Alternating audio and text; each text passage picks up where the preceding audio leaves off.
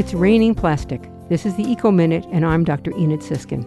A recent study by the United States Geological Survey, the USGS, found microplastic pieces, fibers, and beads in more than 90% of the rainwater tested in Colorado. This includes at elevations of over two miles in Rocky Mountain National Park as well as snowpack samples. Microplastics are pieces of plastic less than 5 millimeter in size and come from degrading plastics in the environment, such as plastic bags and bottles, intentionally manufactured products, such as those used in makeup and toothpaste, and fibers from synthetic clothing, which are shed when they are washed. According to the National Institutes of Health, there is concern that microplastics could have adverse health effects on humans since they both absorb and give off chemicals and harmful pollutants.